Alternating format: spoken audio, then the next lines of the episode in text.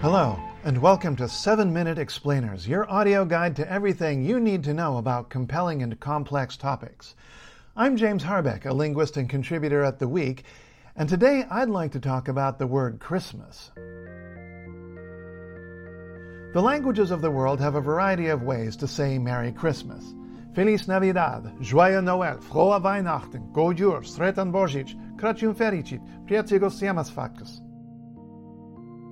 This isn't surprising. Obviously, different languages have different words for things. What is surprising is that most of these words have little to do with Christ. Jesus probably wasn't born on December 25th, but Christmas is observed at the same time of year as the winter solstice festivals that were celebrated long before the coming of Christianity. And that's likely an important reason Christmas is celebrated when it is to co opt the pagan festivals. Christmas isn't the only Christian celebration to co opt pagan festivals. Halloween takes over from an earlier fall festival, and Easter gets its English name, as well as some of its traditions, from a pagan goddess called Eostre. Likewise, Christmas gets its trees and holly and mistletoe and even its gift giving traditions from pre Christian religious celebrations. And in many languages, it gets its name from them too. Take Yule, as in Y U L E. Yule was a festival observed by the historic Germanic peoples, and it featured trees, logs, boars, carol singing, feasting at night. And this is how Yule became the word for Christmas in many languages. It appears in Scandinavian languages as Yule, or in Iceland and the Faroe Islands as Jol, and was borrowed into Finnish as Joulu and Estonian as Jolud. Because Yule was a festival of a holy night or nights, the German name for Christmas, Weihnachten, means holy night. Other nearby countries had winter festivals too, which is why the Latvian word for Christmas, Ziemassvētki, means winter festival. The Romans had a similar festival, one that celebrated the day of the birth of the unconquered sun. In Latin, that translates to Dies Natalis Solis Invicti. Over time, the festival came to celebrate the birth not of the celestial Son, but of the Son of God. And that word natalis, meaning of the birth, became the Latin origin for the word for Christmas in a number of European languages. In French, it became Noël. In Italian, Natale. In Spanish, Navidad. And in Portuguese, Natal. But it didn't stop there. Celtic languages also borrowed it. In Gaelic, it became Nolig. In Welsh, it's Nadolig, and in Breton, it's Nedeleg. Now, the Romanian language also came from Latin, so you'd expect a version of Natalis there too, but instead, Christmas in Romanian is Crăciun, which is thought to come from the Latin word collatio, which is the word for calling together of the people by priests.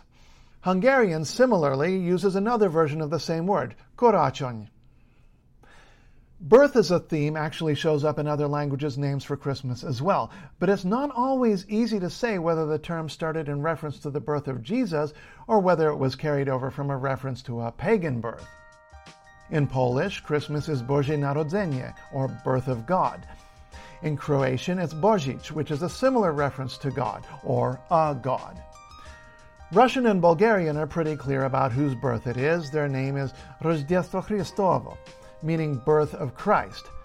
Albanian Krishtlindja means the same thing. So does Greek Christouyena. And then, of course, there's Christmas. Our word comes from Old English Christusmassa, the Mass of Christ. In Dutch, kerstmis comes from the same thing. Pretty much every other language that has a word with that origin got it from English or Dutch. In quite a lot of languages, though, Christmas is not a possible sound combination. Some languages don't allow you to put the consonants together without vowels in between. So, for example, the Japanese version is kurisimasu. Other languages don't even use one or more of the sounds in the word. Thanks to Bing Crosby's song Mele Kalikimaka, a well-known case of this is Hawaiian. Hawaiian doesn't have the sound ra or the sound sa, and it doesn't allow two consonants to go together either. So Christmas becomes kalikimaka because la and ra are considered versions of the same sound, and so are sa and ka. So if you say karisimasa, it's considered just another way of saying kalikimaka. I think Yule might have been a little easier to work with.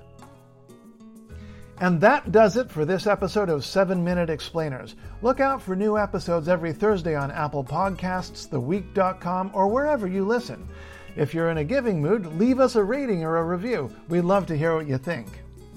I'm James Harbeck, wishing you and yours a Merry Christmas, Feliz Navidad, Joyeux Noël, Frohe Weihnachten, Go Jur, Sretan Borgic, Crăciun Fericit, Priecigos Siemas Facus, Nolig Ma, Wesołych Świąt Bożego Narodzenia, Gezien de kerstfeest, Shangdan Jie Kwai Le.